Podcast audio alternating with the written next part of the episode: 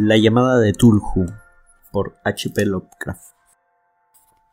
Encontrado entre los papeles del difunto Francis Wayland Thurston de Boston.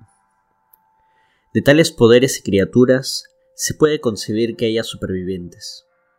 Supervivientes de una época extraordinariamente lejana cuando la conciencia se manifestó, quizás en aspectos y formas abandonadas hace largo tiempo, antes de la marea del progreso de la humanidad formas de las que sólo la poesía y la leyenda pudieron atrapar un recuerdo fugaz, y que fueron llamadas dioses, monstruos, seres míticos de todas las clases y especies. Algernon Blackwood. Capítulo 1. El horror en arcilla. En mi opinión, lo más merecedor de misericordia en el mundo es la incapacidad de la mente humana de correlacionar todos sus contenidos. Vivimos en una plácida isla de ignorancia en medio de los negros mares del infinito y hemos viajado tan lejos sin intención de hacerlo. Las ciencias, con su empeño de llevarse el agua a su molino, nos han perjudicado poco hasta ahora. Pero un día, las piezas desunidas del conocimiento disperso serán colocadas y darán lugar a tan terrorífica visión de la realidad y del espacio lleno de amenazas que ocupamos, que o bien nos volveremos locos ante tal revelación, o bien tendremos que huir de la mortífera luz hacia la paz y la seguridad de una nueva era de tinieblas. Los teósofos han averiguado la asombrosa grandeza del ciclo cósmico en el que nuestro mundo y la raza humana son solo accidentes transitorios. Han insinuado extrañas supervivencias en tales términos que harían la sangre si no estuvieran enmascarados por un suave optimismo pero no procede de ellos la única visión de eones prohibidos que me produce escalofríos cuando pienso en ella y me enloquece cuando sueño. Esa visión, como todos los destellos de la verdad, surgió del accidental ensamblaje de cosas separadas, en este caso un viejo artículo de periódico y las notas de un profesor muerto. Espero que nadie más consiga hacer esta reconstrucción, por supuesto, si sobrevivo, yo no proporcionaré a sabiendas a nadie ni un eslabón de tan horrible cadena. Creo que el profesor también tenía la intención de guardar silencio con respecto a la parte que él sabía, y que habría destruido sus notas si no le hubiera sobrevenido de forma súbita la muerte. Mi conocimiento del asunto comenzó en el invierno de 1926 y 1927, con la muerte de mi tío abuelo George Gamel Angel, profesor emérito de lenguas semíticas en la Brown University de Providence, Rhode Island. El profesor Angel era ampliamente reconocido como una autoridad en inscripciones antiguas y era referencia constante para los directores de los más eminentes museos, que solían recurrir a él, razón por la que su muerte, a la edad de 92 años, será recordada por muchos.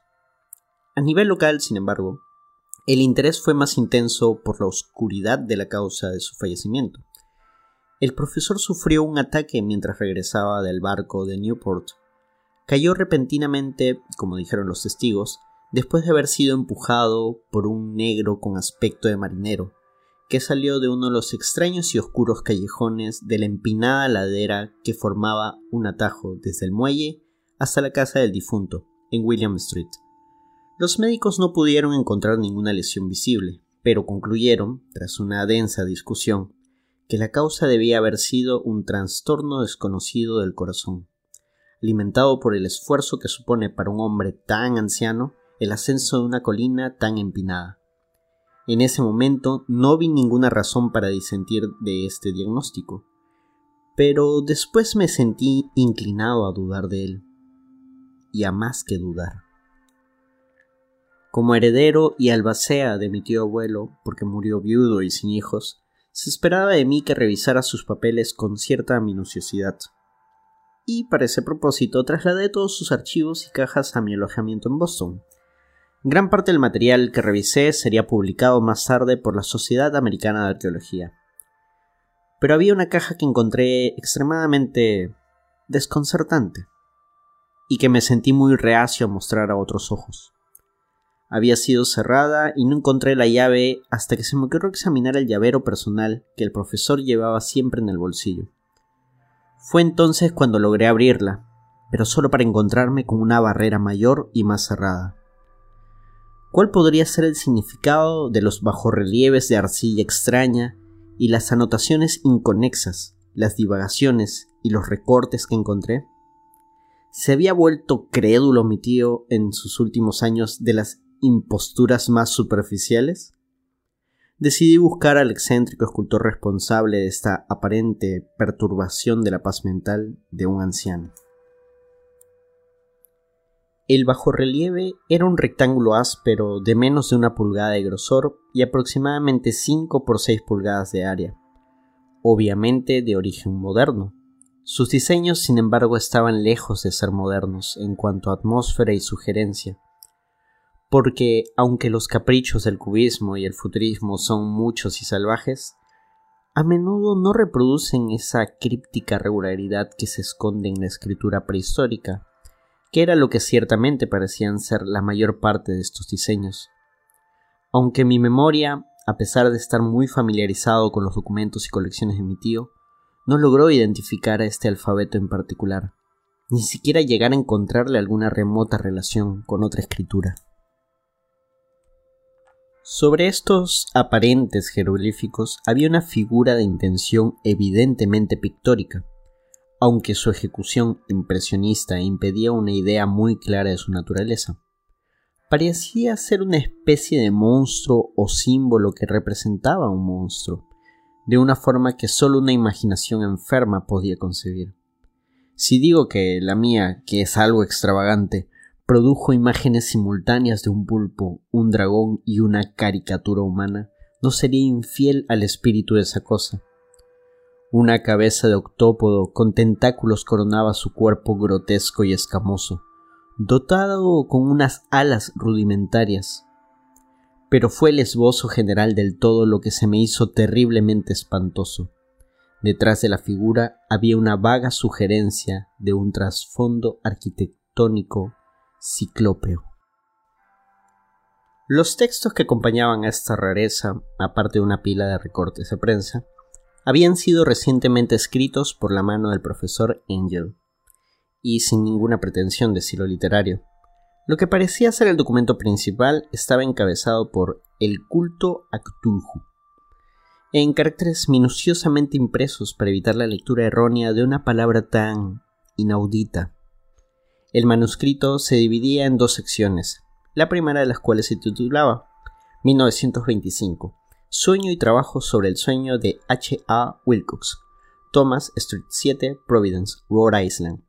Y la segunda, narración del inspector John R. D. Grace, Bienville, Street 121, Nueva Orleans, LA, en 1908, AAS. Notas sobre los mismos y sobre el informe del profesor Webb.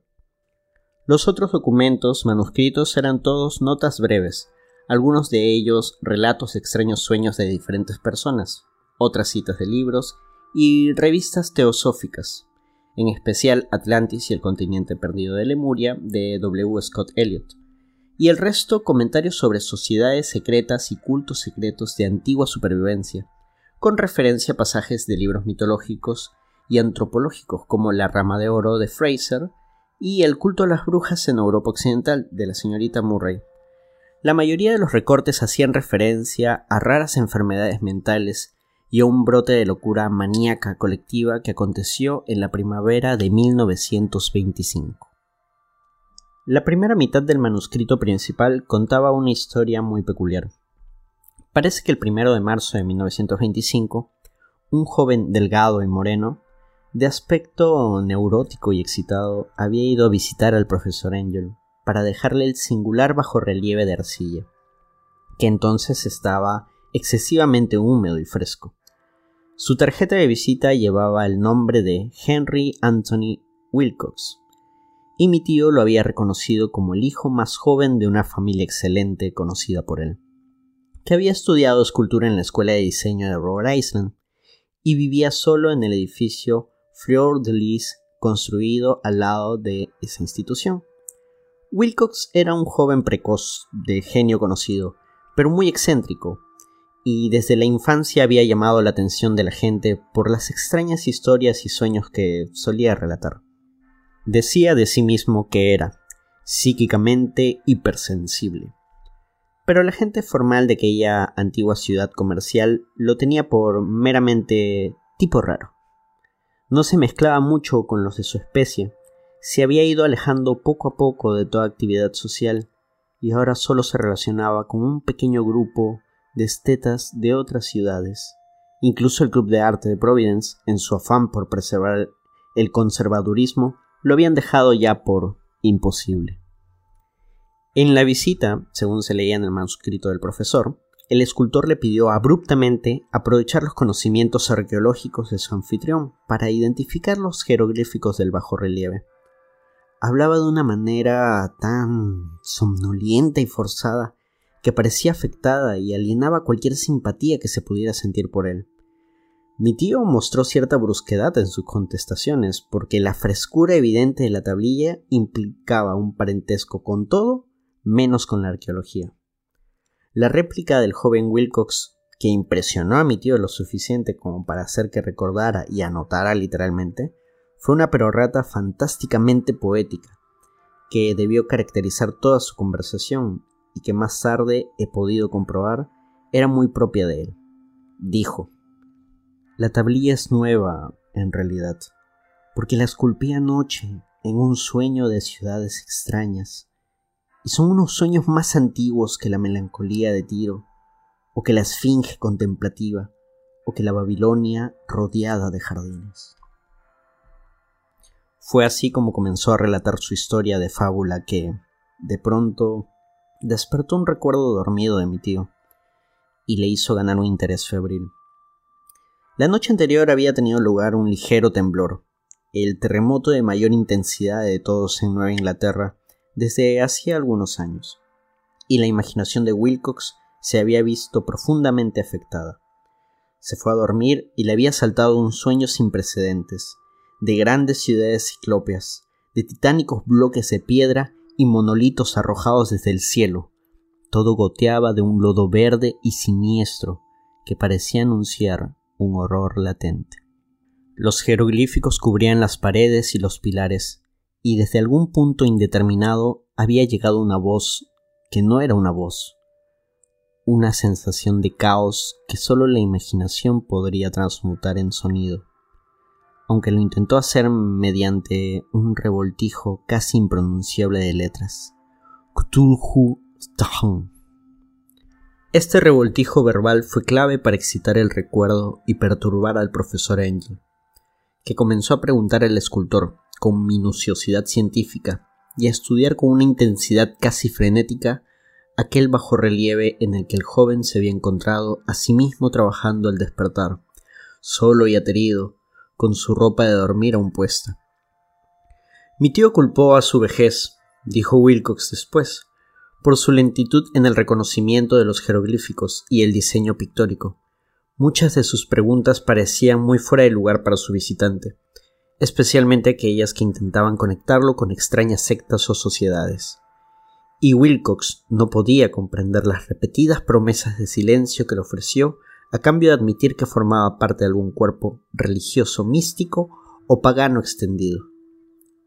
Cuando el profesor Angel se convenció de que el escultor ignoraba en realidad cualquier culto o sistema de conocimiento críptico, instó a su visitante a que le mandara informes de todos los futuros sueños que tuviera.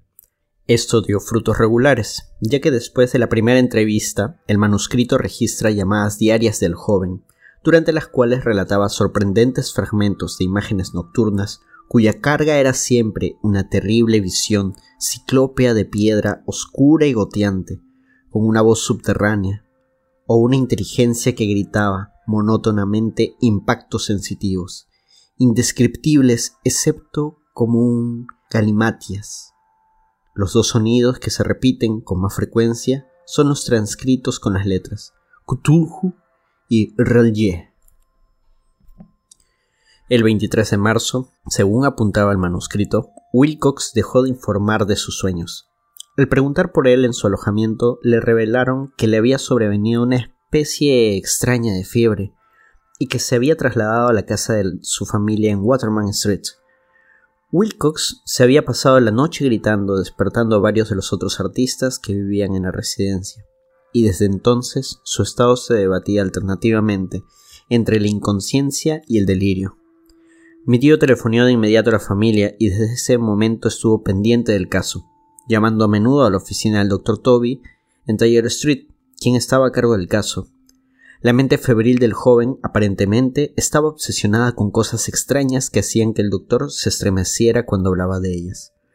No era solo una repetición de lo que antes había soñado, sino que aludía insistentemente a una cosa gigantesca, de millas de altura, que caminaba o se movía pesadamente. En ningún momento describió completamente ese objeto, pero las frenéticas palabras sueltas que el doctor Toby podía recordar convencieron al profesor de que debía tratarse de la monstruosidad sin nombre que había intentado representar en la escultura de sus sueños. Cada vez que el joven hacía referencia a ese objeto, añadió el médico, era invariablemente el preludio de su recaída en la inconsciencia.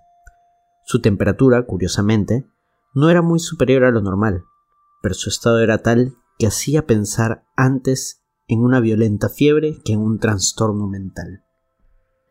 A eso de las 3 de la tarde del 2 de abril, la enfermedad de Wilcox desapareció de repente. Se sentó sobre la cama, con asombro por encontrarse en la casa de sus padres y sin una noción de lo que había ocurrido en sueños, o en la realidad, desde la noche del 22 de marzo. El médico le dio de alta y Wilcox tardó solo tres días en estar de nuevo en su alojamiento. Pero ya no le sirvió de más ayuda al profesor Angel. Todo rastro de sus sueños extraños había desaparecido tras su recuperación y, después de una semana de anotar trivialidades y explicaciones irrelevantes, mi tío dejó de tomar nota de sus visiones oníricas. Aquí termina la primera parte del manuscrito, pero las referencias a algunas de las notas dispersas me dieron mucho material para pensar. Tanto, de hecho, que mi persistente desconfianza hacia el artista solo se explica por el escepticismo arraigado que formaba entonces mi filosofía. Las notas en cuestión eran aquellas descriptivas de los sueños de varias personas que cubrían el mismo periodo en el que el joven Wilcox había tenido sus extrañas visiones. Mi tío, al parecer, había empezado rápidamente una extensa encuesta entre casi todos los amigos a los que podía interrogar sin impertinencia, pidiéndoles informes sobre sus sueños nocturnos y sobre cualquier visión excepcional que hubiera tenido con anterioridad. La información recibida fue, al parecer, muy variada, pero al final debió de haber recibido más respuestas de las que cualquier hombre común podría haber manejado sin una secretaria. Esta correspondencia original no se conservó, pero sus notas formaron un compendio completo y significativo. De promedio en la gente normal y de negocios, la tradicional sal de la tierra, de Nueva Inglaterra, ofreció un resultado casi completamente negativo, aunque aparecen aquí y allá casos dispersos de visiones nocturnas incómodas, pero sin forma, siempre entre el 23 de marzo y el 2 de abril, el periodo de los delirios del joven Wilcox.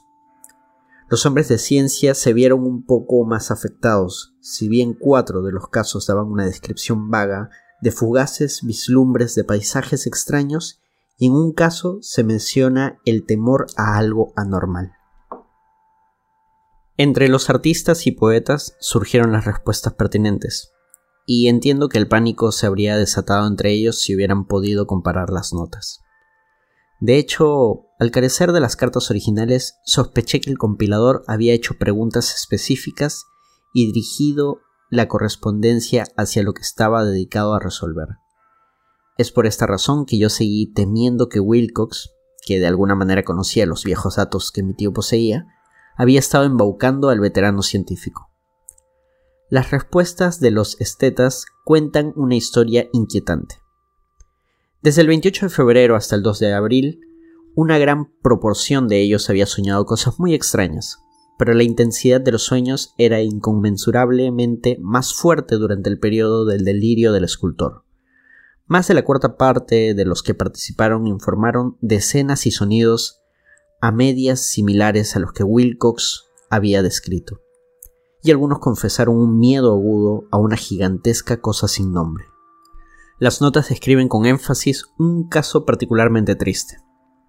El sujeto, un arquitecto ampliamente conocido, con inclinaciones hacia la teosofía y el ocultismo, se volvió violentamente loco en la fecha de la convulsión del joven Wilcox. Y expiró varios meses después, pidiendo con gritos incesantes que se le salvara de un habitante del infierno que se había fugado. Si mi tío se hubiera referido a estos casos por su nombre en lugar de meramente por su número, podría haber intentado corroborarlo y realizar una investigación personal. Pero tal como fue, logré rastrear solo unos pocos. Todos ellos, sin embargo, confirmaron el contenido de las notas en su totalidad. A menudo me he preguntado si todos los sujetos de la encuesta del profesor se sentirían tan perplejos como esta fracción. Mejor están sin haber recibido nunca una explicación. Los recortes de prensa, como he dicho, tocaban casos de pánico, locura y excentricidad durante el periodo dado. El profesor Angel debió de haber contratado a una oficina de recortes, ya que la cantidad de extractos era enorme y las fuentes se distribuían por todo el mundo. Uno hablaba de un suicidio nocturno en Londres, donde una persona que dormía sola saltó por la ventana después de proferir un grito espantoso.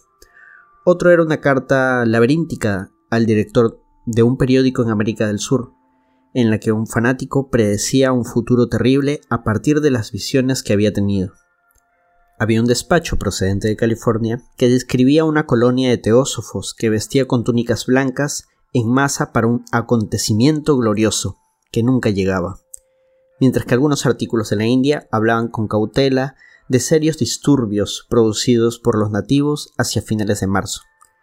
Las orgías de vudú se multiplicaban en Haití y los puestos avanzados africanos informaban de ominiosos murmullos. Los oficiales estadounidenses en Filipinas encontraban inquietas a ciertas tribus por esta época, y unos policías de Nueva York se habían visto atropellados por orientales histéricos la noche del 22 al 23 de marzo. En el oeste de Irlanda también corrían rumores salvajes e increíbles y un fantasioso pintor llamado Ardois Bonot colgó un paisaje onírico, blasfemo en el Salón de la Primavera de París de 1926. Y eran tantos los problemas registrados en manicomios que solo un milagro pudo haber evitado que la clase médica haya notado extraños paralelismos y extrajera conclusiones mistificadas. En conjunto, se trataba de una escalofriante colección de noticias que yo, en aquellos días, dejé de lado por un racionalismo insensible que ahora apenas puedo imaginar. Pero entonces estaba convencido de que el joven Wilcox conocía con anterioridad los asuntos más antiguos mencionados por el profesor. Fin del capítulo 1.